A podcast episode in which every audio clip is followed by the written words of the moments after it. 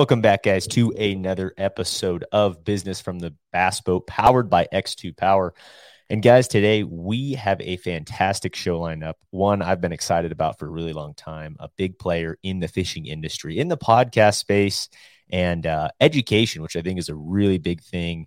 One of the the front runners in the education space from the beginning when it comes to bass fishing and, and folks wanting to better themselves and learning from the best. And so without further ado, let's bring in Pete Gluszek of Bass University.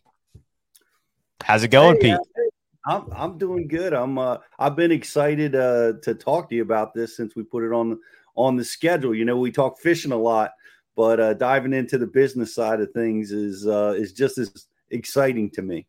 You know, awesome, awesome, man. Well, that's that's why I uh, created the podcast in the first case was was that side I also have a lot of interest in. And so uh, cool to, to share both those passions, both the fishing and the business side.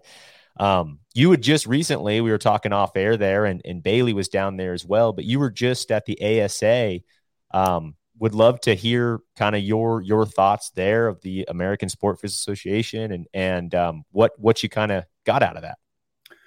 Man, what a what a cool event, honestly, uh, Adam. Um, I I gotta give a, a, a, little shout out to Ken mm-hmm. Duke of the uh, fishing tackle retailer, who has been encouraging me and kind of nudging me to attend, and um, not not really knowing what it is because honestly, there's not a lot of uh, uh, detailed information about what takes place there. So you're kind of taking a leap of faith um, that this is going to be something that that that's good for business and uh, you know helpful in what we're trying to do. So I took that leap of faith, courtesy of Ken, and boy, what what an event, man! It's called the ASA Summit, and it it was in New Orleans this year. They move it around, and okay.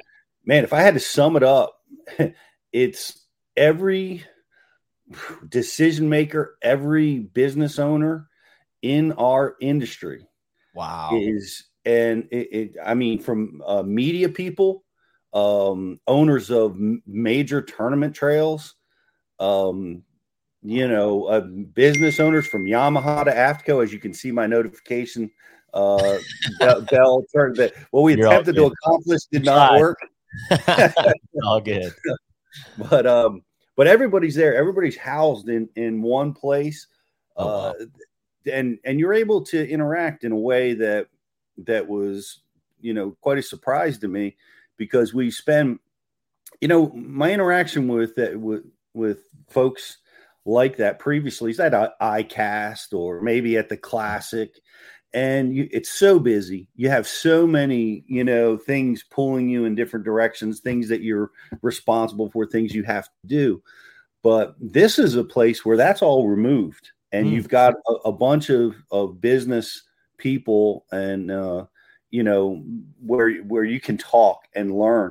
Um, what man? Some of the most valuable things to me, Adam, were like mo- things that I'm facing in my business. Sure, I want to. I don't have people to lean on. Like, uh, hey, have you guys ever seen this? Like, we're about to face a potential recession mm-hmm. where the unemployment is not affected. Like, what what are you guys expecting? You know? Yeah, uh, and being able to bounce that around with other business owners in the industry and that kind of a thing. They they've been here a lot of them in business for a decade more than me or or more, 20 years more than me. They've seen other types of recessions or expansions.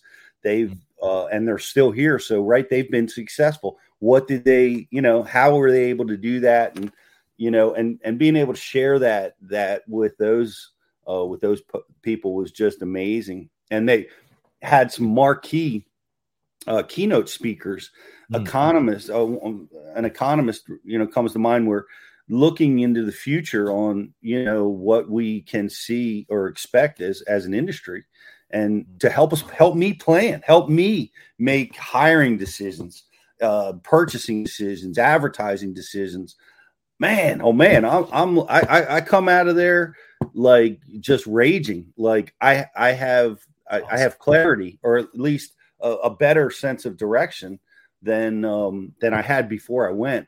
Priceless, really. That's cool. Yeah, I mean, well, and I mean, so much of that too. Those those those decisions when you're in this space of not um, knowing, right? Of of kind of we're in this space where a lot of people are are getting nervous about the economy and okay, what does this mean? What does this mean for our industry? And just to have like my thought process has always been, my dad taught me this a long time ago, like when in doubt, like when you're in a, in a situation where your your clarity's like get more education, right? And, and get mm-hmm. educated, and that helps you better your decision making and and uh, get you some more clarity. So it sounds like that did a, a bunch of that for you.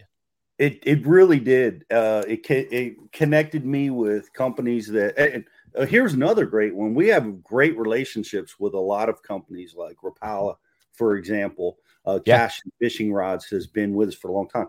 Well, you really get some quality time with your partners to talk about how you can help their their business, how you can work better together. Uh, that was all. So you you get to advance existing relationships. Mm. Talk, talk with uh, just uh, countless other companies that like what Bass University is about, and they wanted to explore a relationship with us. Mm-hmm. Uh, you know, so that existed there too.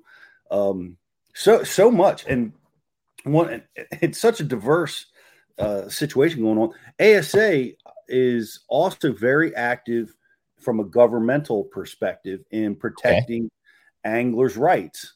Cool uh, on the conservation side and, and abilities for anglers to get to water, kind of a thing. It's that that here. This is this is kind of complex. If you maybe if you're listening to it for the first time, but mm-hmm. there's uh, we're all as outdoors people, right? We we have a, a, vested interest in the conservation of the resource, right? We want to sure.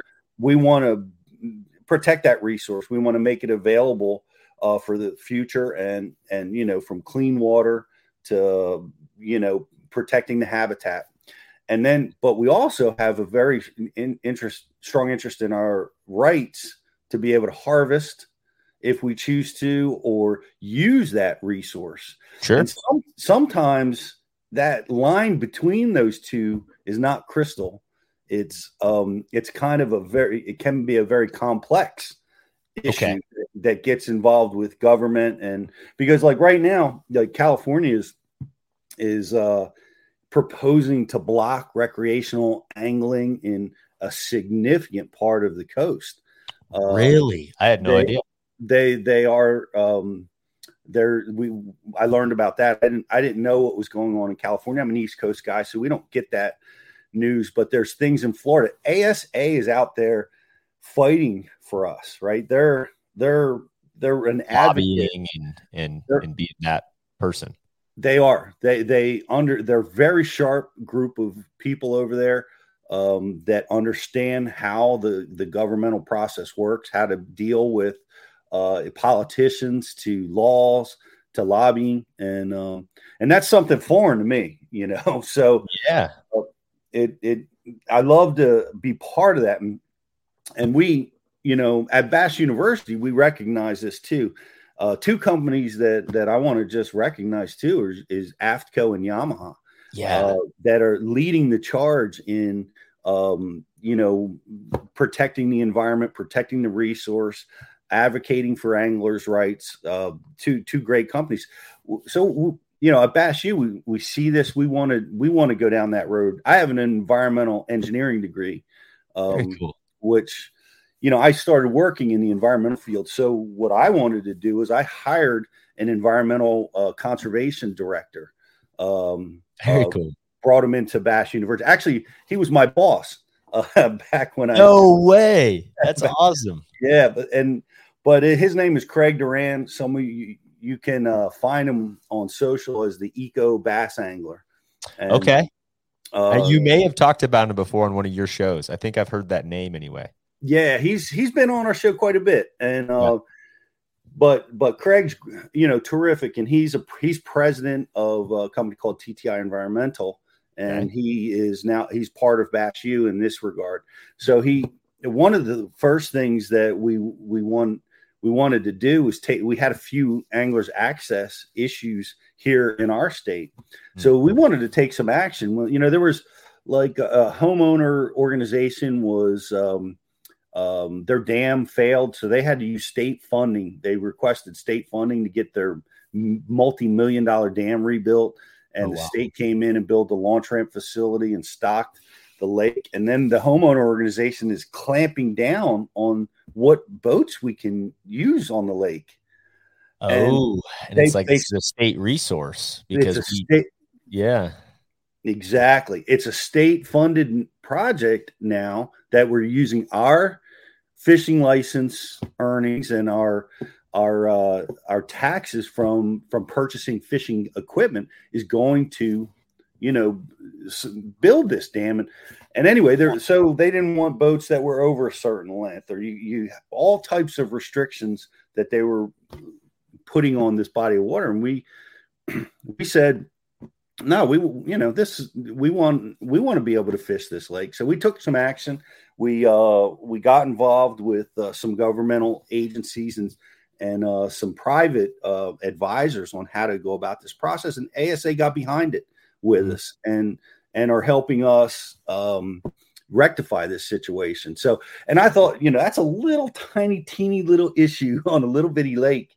here sure. where where we are but uh, asa had the foresight to say you know what if if this can be done on a little small scale like this in new jersey it could be done anywhere in texas or california they could mm-hmm. you know so they they wanted to help set the precedent that no sure. this this was unlawful it's unfair and and they advocated for us and still are so it's uh um, it's pretty. So the organization is very diverse.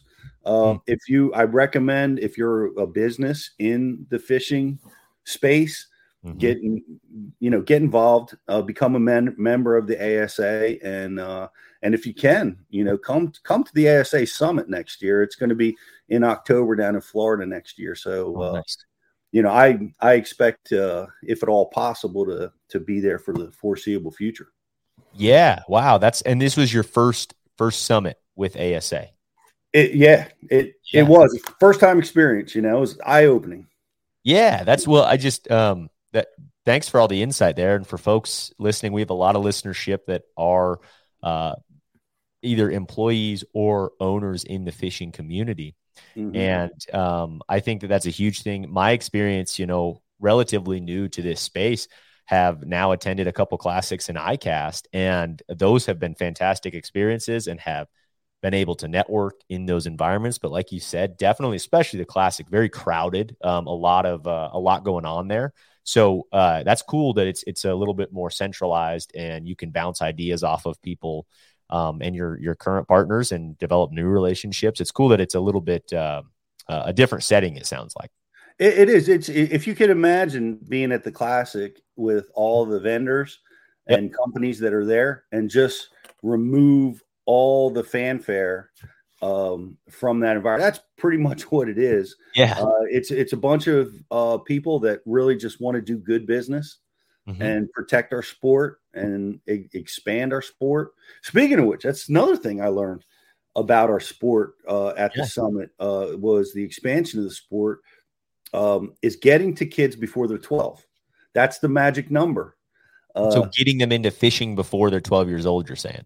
The statistics, the ASA research shows overwhelmingly uh, okay. a, a, kid of, you know, male, female, doesn't matter. They get exposed to the sport of fishing before the age of 12. They will be a lifelong angler.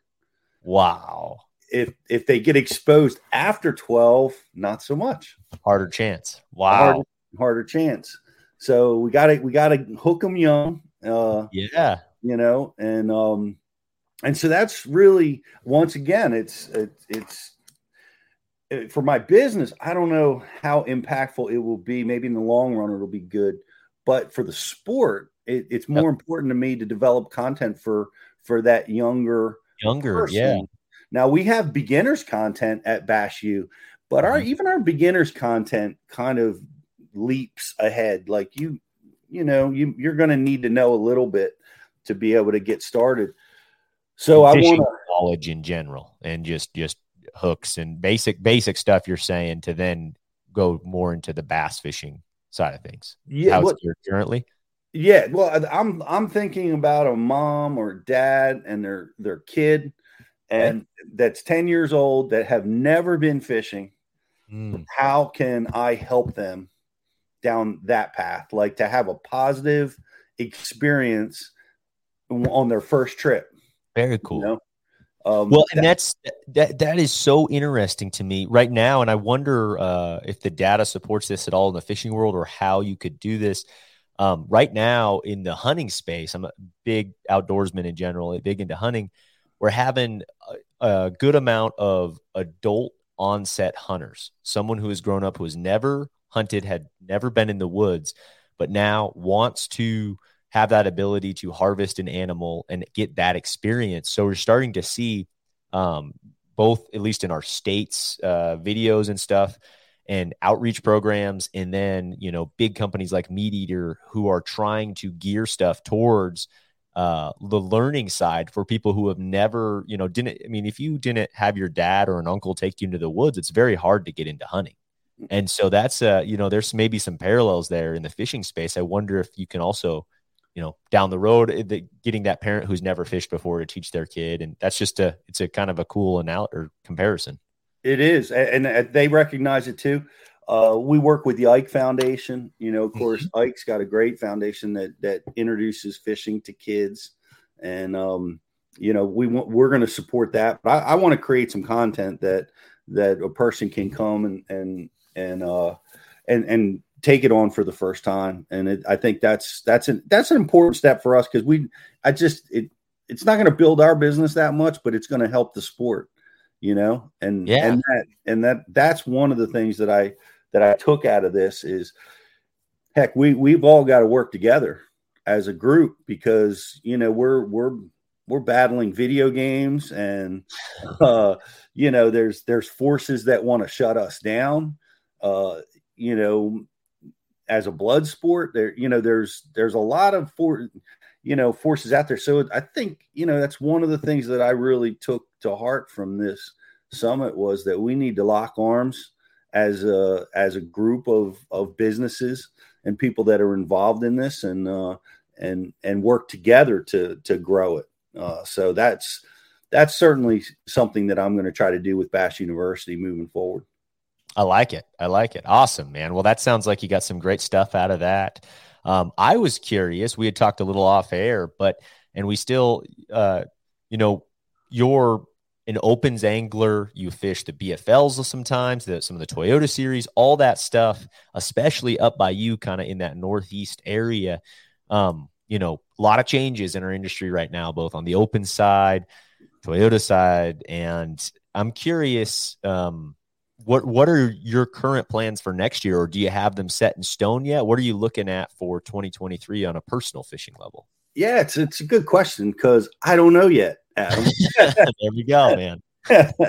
It's con- it's complex. It, it, you know um, i i talk to people that like i've been i started my tournament fishing career back in 1997 that was I was full time on tour at the Bassmaster Top 100s. That's what mm-hmm. they used to call it before they call it the the elites. Yeah, and and I did that for 10 years, and then I switched wow. over to the FLW tour, and I did that for another seven or eight years. So I was I was about 15 to 18 years out on tour. And um and then I started Bass U and, and now now my fish, but a lot of people that have done that, like they're out of fishing. Mm-hmm. Uh, man, I love it. I like. I mean, I love fishing these tournaments. I still, it still consumes my thoughts. I love the uh, patterning fish and you know trying to understand the movements. Try to try to understand the developing patterns, which just I, is the key to winning. Sure. And um, you know, so I'm I'm I'm I love it. I'm consumed by it, and uh, you know, so yeah, I keep uh, I keep fishing the opens. I keep that on my calendar, and um, you know, or or the Toyotas or whatever it may be. Uh, last year I did the BFLs, which yeah. uh, I do it for a couple reasons. Number one, uh, I just love it. You're right. So I just I want to keep at it. But number two, it also it keeps me relevant in the as an instructor in mm. in the fishing space and it also allows me to interact and connect with our our audience, which is out there. So sure. yeah, there's there's there's a number of really good reasons to participate. But what um what I'm looking at right now is um is the opens. Uh, there's nine tournaments. Do that's a lot of tournaments for someone yeah, like me. Structure to to to qualify for the Elite Series, right? Right. Yeah. And, and, and although qualifying for the Elite Series is not a goal of mine, yep. Uh, I fish the opens to qualify for the classic. That's that's, that's my objective. And uh, so, but um, you know, then I talked with uh, with Chase Anderson from Bass uh, down at the summit, and and oh, nice, and and Tim Carini, another uh, Bass representative, and I was talking about the opens, and uh, they're con- they're trying to they're deciding now how much of the opens are going to be televised next year because this year they only televised the final day yep. of of the last tournament, and that the was last it. ones. Oh, it's just this the single last one. It was well, it was the each division, the final tournament in each division okay. on the opens got televised, and um, they're looking at uh, possibly doing more. Uh, they're cool. exploring that option. Well, if that happens, now it becomes a much more a viable mm. uh, promotional tool for someone like me or for the the the new people trying to qualify for the elites because now you have a, a much bigger platform to sell mm. uh, to potential sponsors. Oh yeah. And, yeah, yeah. So you know, so I'm I'm actually you know I'm thinking about the nine tournaments. You know, um, okay. as a possibility for me, but I'm I'm going to I'm going to commit to what was the Northern Division, but it's been I think it's Division Three they call it now. Um, yeah. uh, so I'm going to commit to that. And uh, other than that, I don't know the BFLs. I love those. Um, that's a great, you know, like I said, I, am able to connect with uh, the anglers that are our subscribers, and and the bodies of water are all, are all close. They're all half a day drive, nice. and um, and I, I get to get my fix of tournament fishing, and you know, so I you may see me do the BFLs. The Toyotas are a great tournament trail, always great bodies of water. So uh, you know, we'll we'll uh, we'll see what next year brings, but I, I will at least do Division Three of the Opens. Gotcha. Okay.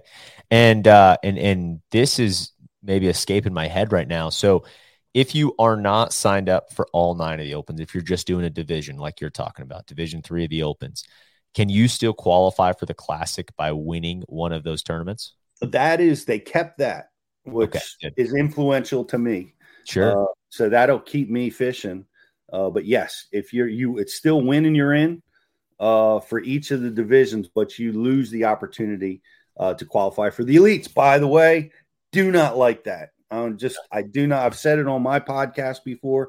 I'm not a fan of. I, I understand what they're uh, uh, and what they're trying to accomplish, and they've they've said it uh, to me and and on their you know sites a number of times. They're trying to develop an angler that's ready for the elites.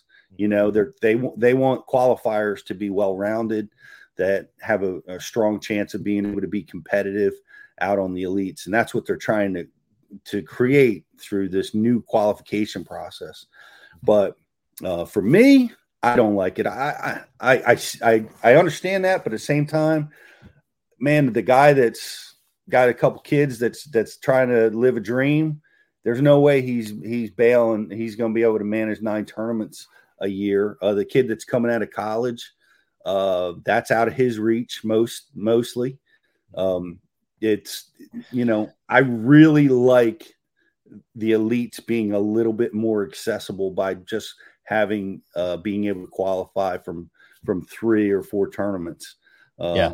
So you know that's, that's, that's my opinion on it. You know. Yeah, yeah, and I'll, and I'll be honest. I mean, my my opinion has been a little bit of the opposite there. Um, I see both sides. I'm more on the opinion of the of the nine for developing anglers, and that's just, I mean, from my perspective, I've always viewed it. So I fished uh, the Toyota Series last year or two years ago, and then I fished one of, as a boater this last year and took some time to learn and fished a bunch of stuff as a co-angler, mostly Toyotas, one open, just on the traveling, um, flying to tournaments, that kind of a thing, just to see other parts of the country.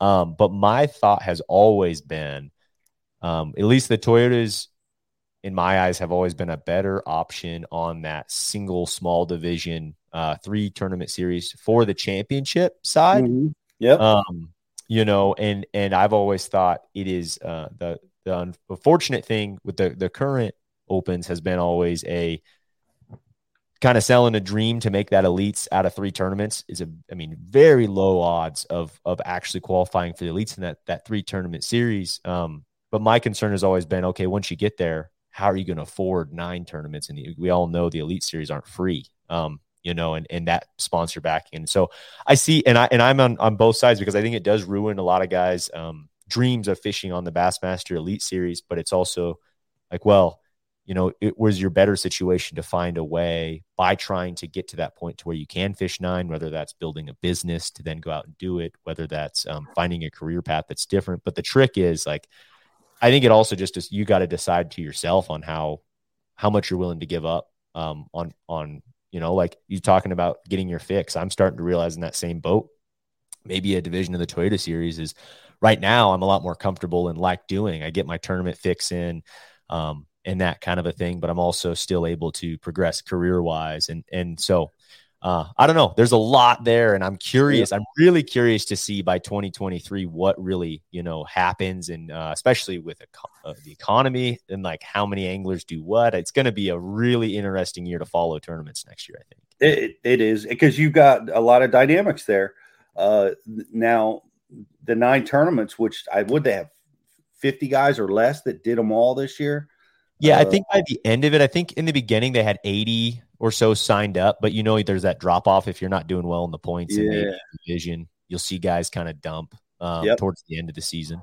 Yeah. Well, I you know I think there's going to be a big influx of MLF uh, competitors right in in the opens this year. So I, I would conceivably see well over a hundred and and and super talented uh, anglers jumping in the in the mix uh, veterans, you know, 10, 20 year veterans coming over to uh, try to requalify for the elites. I, have heard the rumors. We'll see. yeah. We'll see what happens, but it's it's it's going to be it's going to be a tough road to hoe. Uh, mm-hmm. It always is, you know. But um, you know, it's it's going to be interesting to see. You're right. MLF's going to the heaviest five fish now uh, as they're um, they've they've morphed their tournaments lot lot of lot of dynamics going on. You know, it's, it's crazy. Very, yeah, it, it, really is. You know, but it's fun. It I, is. I can tell you this: uh, we we uh, on on the Ike Live podcast last night, we had Jay mm-hmm. Kumar on, and we nice. had been talk, talking about the live components of the tournaments. And uh, you know, it's it, I don't know I, I don't know how you feel, but I absolutely love watching the live. Oh, it's a problem. I watch it all the time, Pete. I mean, like it is a, it is a, I, it, I have it playing if I'm working on the boat. I have it playing if I'm kind of working. I have it. It's just, man, it is, it, it consumes me. I actually, I actually have to turn it off. Like if I have uh, an important task, I have to get rid of it. I got to get rid of it because it, it consumes you. I keep it on like you might listen to a baseball game. I was telling him last night that um, you know, uh, like I'll fish, and I'm so I'm so into it that I have it playing while I'm fishing. I wish I could say differently, but same. I'll have my iPad sitting there while I'm yep. looking at live scope below me. it's a problem. it is a it is a problem, and you, you can and I'll fish and you listen. You're listening for the voice inflection, you know, because you can tell when somebody's catching something and uh you know you stop for a second and, and see what's going on but uh but yeah i'm same so and i think um i think the viewership is saying that too like um uh the and even the the i just heard a stat that the open that i fished that i um, you know, so eloquently fell in say, water on. You, gracious, you graciously took a dive, his 10 point dive. Like, man, it was beautiful. that, well, they were saying that that, um, that Saturday viewership was higher than several of the elite finals. Wow. Yeah. So, and that's what I, I told them too. Like, I am equally interested in the opens 100% as I am the elites. It's kind of like a guy that might be in the college football versus the pros, you know. And um and I love I love seeing the new crop of guys coming in and uh, you know watching the competition. So I'm all in on live. I don't know how you feel, but I well obviously I do yeah. now. You love yeah. it too. Yeah, well, and I, I, just think about the amount of uh, text conversations and calls that I have with friends in the industry, out of the industry, that are all consumed with, "Hey, what's the point race doing in the opens? Who's gonna Who's gonna make it into the elite series?" and having a live component to that i've always thought you know when i when it first saw that uh um bassmaster opens were going to be live you know um i didn't realize at first that it was just the final day and then it was like oh only a couple of these tournaments but i was really hoping that they were going to try and push that and i understand it's an extremely high cost there uh, mm-hmm. uh, with that but goodness there is a viewership in my eyes that that would be willing to follow that and I, and I and they they recognize that, but you said it, you know, you know, you said it exactly right. It's a big cost. Mm-hmm. So they they're going to need uh, sponsorship funding, um, you know, some type of revenue because, I mean, and I and I don't know these. I I, I had a I heard that the numbers are around thirty to forty thousand a day, wow. is is what the costs are to broadcast all those camera boats, all the yeah, all the camera people. I mean, just yeah, there's there's and then uh studio. I mean, you, gosh, yeah. All yeah, all all that wrapped up in is is about a thirty to forty thousand dollar a day cost. So yeah, there's got to be it's got to generate the revenue uh in order for them to be able to do it. And I I understand that, but I would love, man, absolutely love to see it. Yeah, yeah, I'm the same boat. Well, that's cool, and and that's cool too. Um, hopefully they'd make that decision sooner than later to maybe uh, incentivize guys to sign up for the opens that maybe we're considering and now you have like you said more ability to go to sponsors and say hey these are televised events now or at least the final day is televised. Um, so that that's a that's a cool thing and i hope that follows through. I think that will be real helpful. You say, I, I agree with you. That that will give the guys the ability to sell sponsorships uh, at least start that relationship versus if they don't have that, like I said, you're going to have to find some kind of angel investors or, you know, some type of revenue or business like create your business or maybe have some money that to get started with because otherwise, I mean, look, what, what do you think that's going to cost, man? It's like uh, 1800 bucks times nine. Yeah. Uh, double that for expenses. You know, you're you're at fifty to seventy thousand dollars that mm-hmm. you have to pay to play. Yep. Uh, not that doesn't include tackle, lures, insurance, boat and truck payments, and all yep. that crap. You know.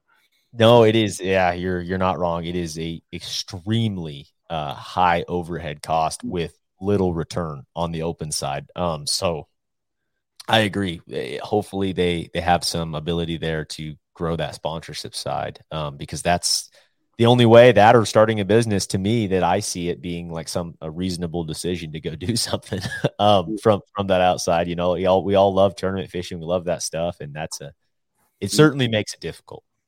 It it does, but but uh, but like I, I love it, man. I just I, the the just the three tournaments I'm already consumed by them. Like I'm I, I we've got Watts Bar on the schedule. I know nothing about. I fished there for two hours one day uh, yeah. That's that's the only time I've ever spent there, but I, I really look forward to. Here they have grass there, so my my brain's already starting to go through potential patterns there. We're going to be on Kerr Reservoir, which is a iconic fishery in my part of the country that we don't get to visit very often, and we'll especially be at this scale, right? I mean, I, I don't I don't know the last time I have heard of a Kerr Reservoir on kind of that AAA or pro level.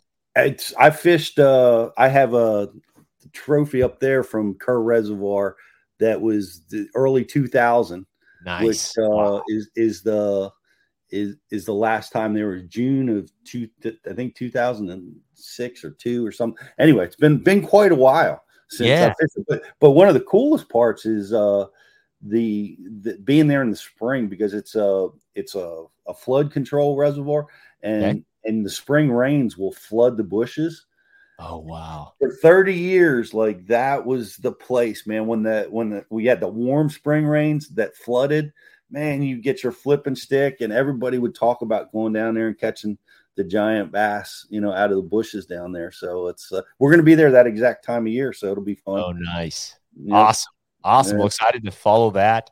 Um, you know, I this has all been such good industry conversation, Pete, but I really want to get into your uh, the story of Bass U. Um, you know, like you said, you were into this tournament fishing thing, touring guy. When did it all start for you? And um, where did you see kind of the need, I guess, more than anything? I'd love to just get into the story. Well, you know, it's uh it's, cra- it's crazy how it started. We've been doing seminars. I like I'm, I'm my partner is Mike Iaconelli. Most people know that, uh, but he and I uh, started about at the same time, uh, okay. and we we did a lot of uh, seminars throughout the country, and we actually worked for um, they it was Bassmaster University, is is is what it was, and we we traveled doing seminars for them, and there was ESPN purchased Bass um, quite a few years ago, and one of the first things they did was they looked at this program and and uh, didn't see the massive revenue potential of it, and they killed it. Wow! And so and you saw that that they were they were looking at that and decided to kill her? or how did you find out that they weren't going to do it? I didn't get a job the next year. I see. You know, I was on the outs. You know, I wasn't, you know, privy to any of that intel. And yeah, and but I noticed that, that I, I know it was important to me to to get a lot of seminars, so that helped pay my entry fees and my mortgage.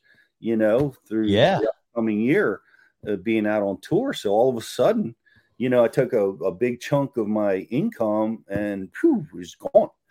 So yeah. it, it stayed gone I tried to replace it. You know, you try to, you know, do what you can to get seminars in a different way. And and Mike and I looked at this and looked at this at another year goes by and we're we're like, you know what?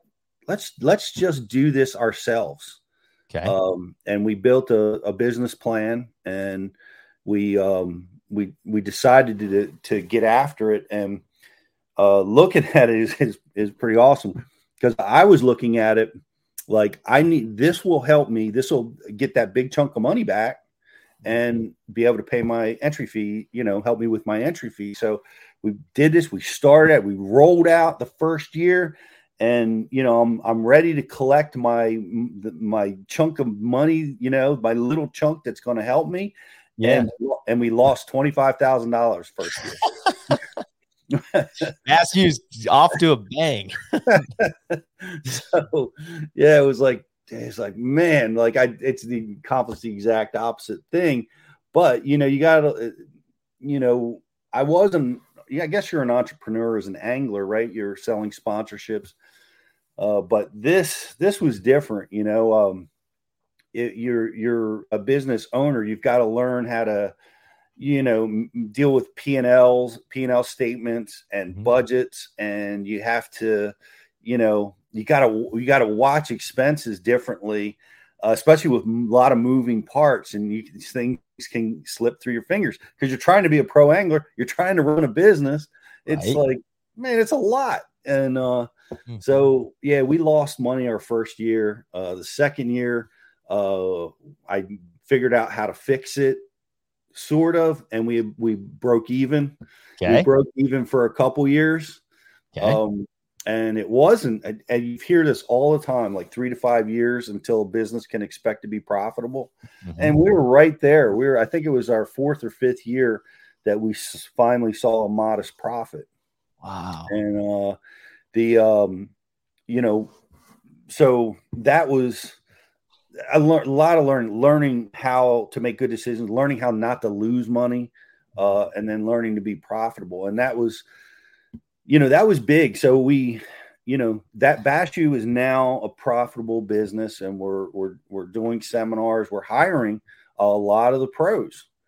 Um, which and in the beginning, I was curious. So in the beginning, there, when you're just starting with you and Mike, I mean, was that um were you two just doing the seminars or were at that point were you hiring pros to come in and, and do a show we were hiring pros uh, okay and, and that was important to me and mike uh, mm-hmm. we when we crafted this business we wanted to m- make sure that we took care of guys like us. Yeah. You know what I mean? So we wanted to pay a fair market value and, you know, provide, help them, you know, take care of their business. Uh, that, and that was just an important part of our business model. And we're proud of that, that we've hired 120 different professional anglers wow. um, over, over the years. Um, and many of them, you know, we've, we've used like Ish Monroe has been with us since day one, as mm-hmm. has John Crews and, um, you know, so many others that have Gerald Swindle and uh, you name it. Um, and think about the growth that those guys too get, uh, especially. I mean, I think about in those those early years when I mean, like kind of before the big social media boom and all that of of being at a um, at a seminar and sh- you know being this guy in front of these people all these people want to meet this person and just growing your name too i mean that is that is huge just from the angler perspective and and that's that's a big part of it because we're we're we're we're compensating that pro and we're promoting him uh, greatly. So we're we're and we're helping sell his products that he supports he's talking about his sponsors his baits you know what i that's mean? right. like yeah. And that's what the consumer wants. They want they you know if, if they listen to Greg Hackney talk about the hack attack jig, I mean, and they they want to buy that exact one, and you know so it's a win win all around. Uh, but I you know bringing it back to the beginning, I forgot a very important part of the story.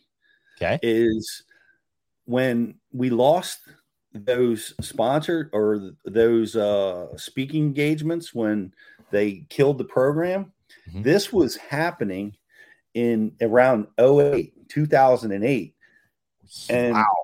right. Yeah. So I this was this was the really the driving force behind us starting this is this was the most this was the most devastating event in my personal uh, career really in, in my business life was at the top of my game i had won uh, um, uh, they call them Strens or Everstarts. What do they call it? Toyota series now? Yeah, I'd, yeah. I'd won one in 06. I had won one in 07. Wow. I in the FLW tour, I had captured a, a check in a virtually every tournament for almost a two year period. I was fishing really at the absolute top, top of my game. In two weeks, I lost 90% of my sponsorship revenue. Holy moly. Two weeks. It was call after call. Pete, uh, we're we're having to uh, reduce our marketing budget. Uh, we have we're going to have to eliminate your compensation. It's product only moving forward. Uh, Pete, we're going to have to cut your contract by fifty percent. Um, and honestly, I was thankful to keep the contracts because the budgets were getting slashed by everybody. And uh, you know, and I woke up after, you know, just just I, am so ready to go. I'm I'm like, this is I've never fished better. And mm-hmm. um and and now to be looking forward, like how there's how can I I don't I can't take my savings and give it all back. You know, how am I going to continue down this course? And and that was that's what put me over the edge to get this business started. I'm like, I want to do something to take uh, the economics of my life and my business in, back in my control. You know, where I'm not dependent on other people's businesses. Um, I'm in control, and uh, and that's that's really the reason.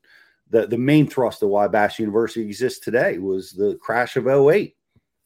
That that is that is awesome to hear. I mean, and, and the amount of businesses that have come out of the 2008 recession, right? Huge, massive, and just incredible businesses because of situations like that. But what you just said there along the lines of, of taking control of your finances, that is something um, that I think is a message that is somewhat missed to anglers. Um, you know, I, I kind of sometimes I get frustrated with how um, people talk so negatively on on this sport and this this uh, woe is me mentality on oh well I can't get the sponsors I can't you know to me and there's so many struggles in this sport to because of the finances but not enough is talked about of saying hey if I want to do this, why can't I go start a business um, that is going to give me that control and that ability and um, take that take that responsibility on yourself. So uh, I just appreciate you sharing that. I think that it's a message that is important and uh, you know is is doable for people. It, it, it but it's not easy. No. You know, it is not like okay, I'm just going to do that. And I, I will say, in today's social media age, you may there may be even more opportunities for you to take control uh, than than even existed. You know, when we started, but uh, but it it you you're, I mean, you've got to work. It, there it, it is it is not an easy solution. It's a hard solution, but being able to be in control of that and build that um, well, it gives me a tremendous sense of pride because we, you know, I've walked through the gutter with it. I've battled the the losses and you know learned you know learned. It's to me, it's just like fishing, man. It's like business is. It's like, oh my gosh, it's it's eleven o'clock and I don't have a fish in the live well. You know, it's like, all right, what I'm doing is not working. I've got to I've got to flip the script and and business is just like that you know you get these trends and tendencies and you know you've got to learn from your mistakes and and you know from your correct decisions you've got to you know try to scale those and um but it's it's it, you know it's great it, it's it's to me it's it's very very interesting i like being an entrepreneur i like being uh in control of those decisions and uh it's been a wild ride adam yeah well, awesome. No, that's just uh, that's crazy to hear. Like you said, thanks for bringing that detail of 2008. Um, and I just and I'm curious on your, especially just coming from the ASA. Have you, you know, talking to these folks who have maybe been in the marketing roles since during that that recessionary time period? And I don't think we're going to be in nearly as of a dire situation as in 2008. But have you started to hear rumblings of sponsorship budgets um, being being cut uh, in 2023? Do you feel like that is going to affect anglers um, in the industry in general in the in the coming year? I I 100% feel like it's going to because companies they they don't have a crystal ball, right? So the it's not like what you said is probably true but that it's not going to be like 08, it's not going to be that dramatic. But honestly, we don't know. It could yeah. be, right? Yeah. It could be worse. you know, it's it's one of the one of the most unusual things, and and we're and I learned uh, learned this from ASA summit was uh, where this uh, economic situation that we're facing, where interest rates are soaring, is not. It's typically accompanied by unemployment rates rising. Mm-hmm. And, and here's the unemployment rates historically increase fishing license sales. Really? That's a wild thing. So when people don't have jobs, they go fishing? They have more time, they go fishing. they buy fishing licenses and they go fishing. So they, we've seen this. I remember I had a, a conversation with Ray Scott about this. Mm-hmm. Uh, and he said every recession is you'll see an increase in fishing license sales. And that is wild. Isn't it, isn't it wild? But we're not seeing that. Like uh, the job, uh, the jobs are up. Yeah, right? market job market's still very strong. It's very strong. It's it's an, it plateaued, if anything, or huh. it's just been steady. It hasn't. We had, don't have a rise in unemployment. Some economists think we might see a rise in unemployment in 2023, but as a business owner, right? You're involved in this. You have a marketing budget. Um, you're you're we're most businesses are seeing revenues that are similar to 2019 now, right? The 20 the the boom of COVID, you know, yeah. a lot of those fishing license buyers have gone back to football or you know whatever they were doing before. They they're they're going back to it. So we're we're seeing that um, we're seeing the numbers that are you know more in line with what 2019 or 2020 numbers were. So as a if you're in control of a multi-million dollar marketing budget what are you going to do you're going to probably be conservative A little more conservative. And and I think about just with the interest rate point, um, and my background is in in finance stuff. I mean, like I think about how much of this industry, and just recently had a um, rec lending on talking about the finance side of things. And it's like how much of this industry is financed, not even just from the consumer side, but when you're talking about a dealership that has a floor of boats financed and then those rates change. And now you're talking you know, you're Whew. thousands and th- tens of thousands of dollars additionally in interest. And then I think of tackle shops. And like you said, if you've been um, building out employees, building out all this, all this stuff because 2020, 2021 were so good. And then now it's like, okay, demand slowing how much of that do you need to cut back and how quickly? Because how long are you going to be in this time you know i just that stuff to me is uh, uh, i love thinking about it all and i am also glad i'm not in a position of owning something where i'm having to make those big decisions right now um, but it's just uh, it's crazy to me. It, it, you said it's uncertain future and uncertainty uh, usually demands a conservative decision. Mm-hmm. and and i so i think anglers are going to see I think they're going to take a hit. I think the tournament organizations are going to take a hit. I think you're going to see um, uh, possibly some tournament organizations go down or cut back. Um, you know, I don't know because now um, I think companies are being forced to choose, like where they might be able to support the NPFL, the MLF, and Bassmasters. Well, guess what? In 2023, you might only get one. Yeah. Yeah, and and I'm curious too, and I and I haven't really thought through the numbers on this, but just from an outside perspective, or get your gauge of someone who's been in the industry a long time. I mean, do you do you what what percentage do you feel like a tournament organization of their income comes from sponsorship dollars versus um, tournament entry fees? Uh, you know, obviously payouts and all that uh, are have always been a hot topic with anglers and seeing some of that stuff What's your gut feeling on on when what their income? You know, where is it? Is it mostly coming from the sponsorship side? Man, that's a great question, and um, I don't know. Uh, yeah, I'll guess with you. Yeah, uh, you know, the entry fees. You know, we're in my looking at it and living in it. We're basically fishing for our own money. Right. You know, we're putting money into a pot and it's getting paid back out. Um, the elite series, I think, um, and and a lot of the M- what MLF tried to do was they tried to pay do like 150 percent payout or mm-hmm. almost a 200. So you were actually getting some money pushed in from yep. sponsorships. Um, the you know so yeah to to me I, I believe it's it's advertisers and sponsorships is where their revenue stream comes from. Uh, it you know, historically, that's the magazine business model, right? The subscriptions for the magazine would pay for the publishing, and the revenue came from the ads. Okay, gotcha. You know, that's yeah. that's kind of how that worked, and I think that's that's kind of how the tournament organization works.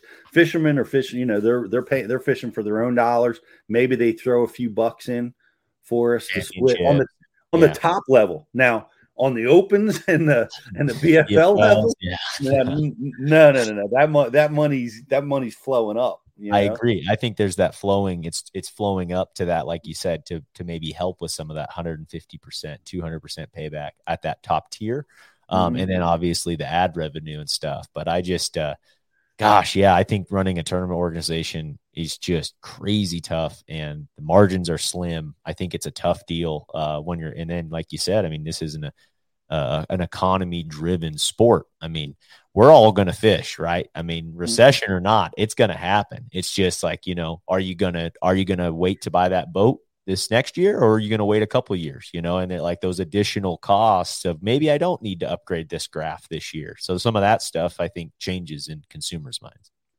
Yep. I, I think you're right. I think uh it'll be interesting to uh, to see what what happens with the tournament trails and and how they do play out this year. Uh, I'm I don't know. I'm optimistic. Let's uh, let's just say I'm, that I'm you know the economy is going to turn around. It's going to explode in in January, and uh, we're do a little of this and then go boom there. Wouldn't, wouldn't, that be nice? You know, I, I like it. I would I would love that, but I, I the I will you know to continue down the road a little bit with Bass U.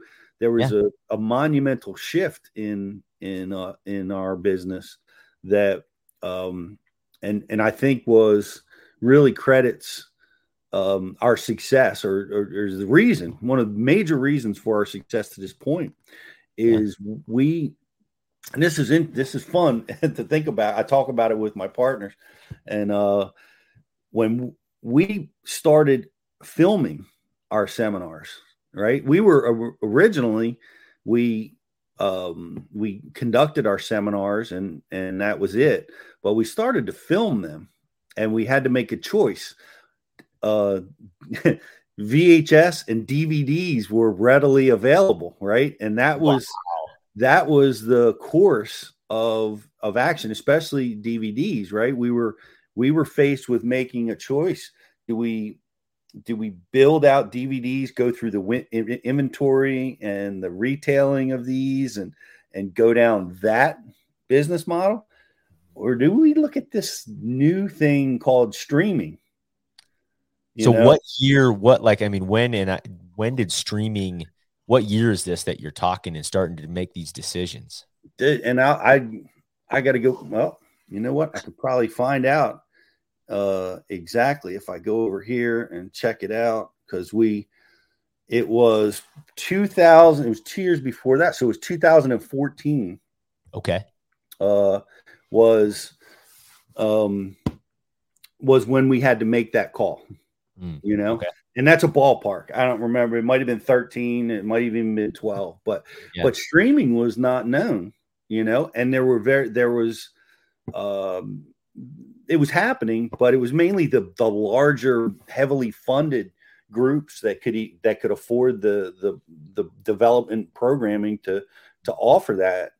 And um but we you know we found a vendor that could deliver that for us Okay. And and we we had to make that choice, and we uh, we decided to go down the road of streaming, and uh, and that put us at the forefront of of that because we were one of the very first, uh, certainly in, in the fishing game, you know. Yeah.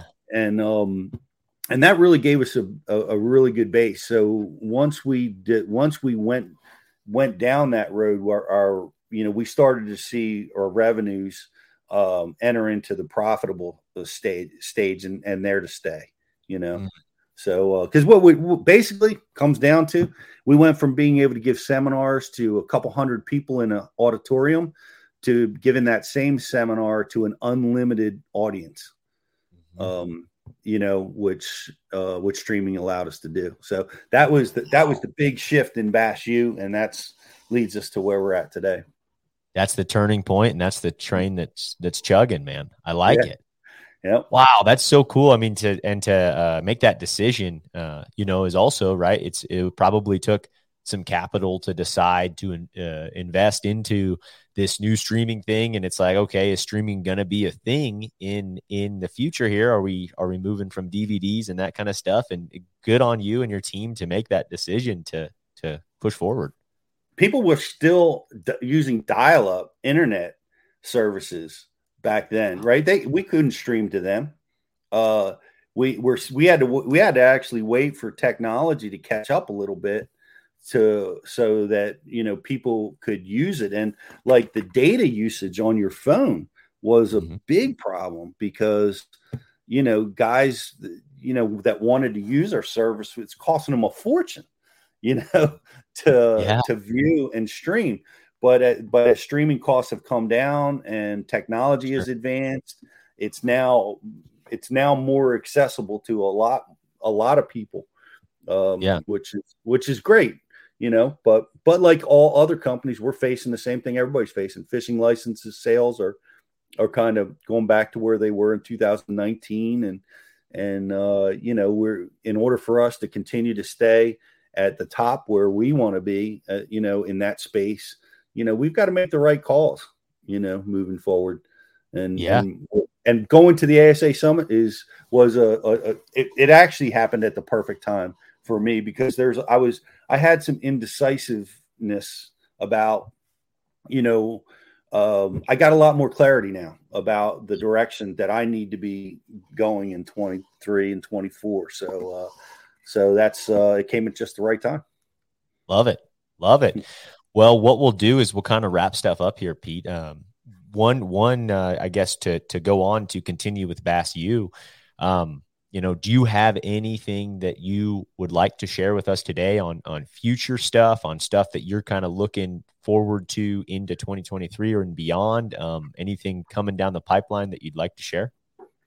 Well, we're uh, you know, uh, well, I guess the first thing is I'm really excited about our content, which uh, is exciting for us. Um, we I, I, we got to film and this is just from the fish head perspective. I i got Bryan Schmitt who i've been wanting to work with uh, for a long time. Uh, the, the grass fishing master is master man. We have a we have a trio of seminars coming to Bass U tv from him that are already in the can been you know and edited ready ready for launch and about swim jigs how his technique there which is it it'll blow your hair back, man. I'm telling you. Really? I've, I've listened to Bill Lowens and the greatest swim jig fisherman in the world, and Brian has a different, a slightly different approach and a significant difference in a lot of cases. So it's something you're going to mm-hmm. want to watch that and uh, vibrating lipless you know, or uh, vibrating jigs, and uh, as well as his uh, his drop shotting in the grass for largemouth strategy. Mm. Um, just and he's Brian Brian wins at an alarming rate. He has like, victories. He has 12 major victories. And it, that's it's that's very there's very few that are in that category. And it's and in the amount, I mean, you look at his track record, he's got the most Toyota series wins out there. And you look mm-hmm. at his track record on grass fisheries. And if you play fantasy fishing, you are foolish to bet against him in a grass grass setting. Incredible. It it it really is incredible. And uh but I now the uh and and I got one of my few uh I finished ahead of him at the open on the Chesapeake. Let's go. Only, only because the grass patterns failed. That was not the deal in that tournament. So uh, you know, I, I I got a I got a little tiny piece of the Grassmaster, but that doesn't happen very often. And um, but I'm excited about that. Uh, and and Lee Livesey, uh, oh my gosh, the the super talent that we just filmed with Mike Iaconelli's fluke uh, seminar just got just got dropped. Okay, so that where he he he shows how to he fishes it top, middle, and he has a deep strategy for fishing a fluke that wow, is very huge. it's very unique. But yeah. the uh, we have the Bass U app, which we launched um, over a year ago. Mm-hmm. And we're gonna the app 2.0 is going to be coming out in uh, 2023. Very and, cool. And very excited about some uh, features that we are that we want to bring which one one of which is downloads and the download technologies uh, is um, is become um, advanced. So we we can offer that now uh, so that's when you say download a video to have it on the go rather than having to stream it per se? Exactly so you can watch on the plane you can watch it overseas you can watch it when you're out in the woods or you know away from a signal which is it it's not a problem except for uh, you know we're a, a um, a subscription based company, you know. So like we you have to be able to download without being pirated mm-hmm. right so that's that's the complexity that has challenged us um, yeah. which is why we don't have it up until this point but we're going to have it and um, and and i'm excited about some many other things i'll save uh, for our next conversation sure. but we have some cool new uh, features that we're planning for for our app 2.0 Love it. Love it. Well, Pete, we'd love to get you on again. Um, this has been incredible. What I'll do, the last thing I'd like to leave every guest with a final question. Um, basically, the, your three biggest uh, largemouth, smallmouth, spotted bass, where you were when you caught them and what you caught them on. Oh, man. Well, my largemouth and, and beyond, and I, I, don't carry a scale with me until now. I, I have one now, but I never carried a scale. Yeah. Uh, and I, but I have, uh, so I'll give the one that I, I have a trio of 10 pounders, one of which I caught on Toledo Bend. And uh, I happened to be rooming with Ike, caught on lipless bait, and I threw it in my live well. It was practice day for our upcoming tournament. And I'm like, I gotta weigh this thing. It's the biggest fish I've ever seen. Yeah. And uh, and we put it on a scale, and his digital scale went like 9.6, 10.3, blah, blah. It bounced and it settled on 10.01 wow. pounds. So I broke the double digit barrier and uh, yeah. officially, you know. So yeah.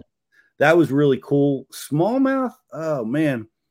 I would have to, you know, get there was a, a big one that I caught on Champlain that I'm ballparking at six pounds, okay. which yeah. looked like a grandfather had wrinkles in his face. You know, I'm like, this is an old, old fish. Yeah. Yeah. But it, so six pounds is my biggest there. And um man, I don't I don't get to fish for spots that much, but if I think back, I would bet that it's about a four to five pounder maybe. Uh wow. I got on a spinnerbait bite on Logan Martin, uh burning a, a one ounce spinnerbait over the flats and uh and I caught that one day. I caught some really big spots. They got that. What's that? The Coosa River, I think. Yeah, Coosa River uh, spots, right? Yeah, they've just got their spots are just bigger, bigger shoulders, and uh, that. So that I, that would be my guess. Let's call it four and three quarters. I like it. I like it, man. Well, awesome. Well, Pete, um, you know, thank you so much for coming on. And everyone, I, I'm sure if you are listening to this podcast, you are well aware of Bass University's platform. But um, if you're not, please check them out and um, everything that they have going. Their podcast is fantastic. Their subscription services as well. And um, man, Pete, love to have you back on. And next time, uh, the classic or something, I'll I'll stop by and we'll have to visit in person. I look forward to it. Uh, Adam, thanks so much for having me on the show. Go to bassu.tv, guys. You can go there and you can subscribe. And we always have a 30 day free trial active there if you just want to dip your toe in and check it out. Uh, but I appreciate uh, appreciate it, Adam. It was great talking with you, and hope to catch up with you soon. Sounds good. All right, Pete. Have a great rest of your day. We'll see you.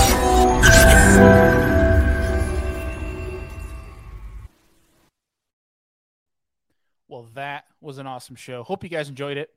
If you can and your app allows it, please leave us a rating and review. It really helps us get seen more, which allows us to access more time and more variables to be able to bring to the show to make it better for you guys.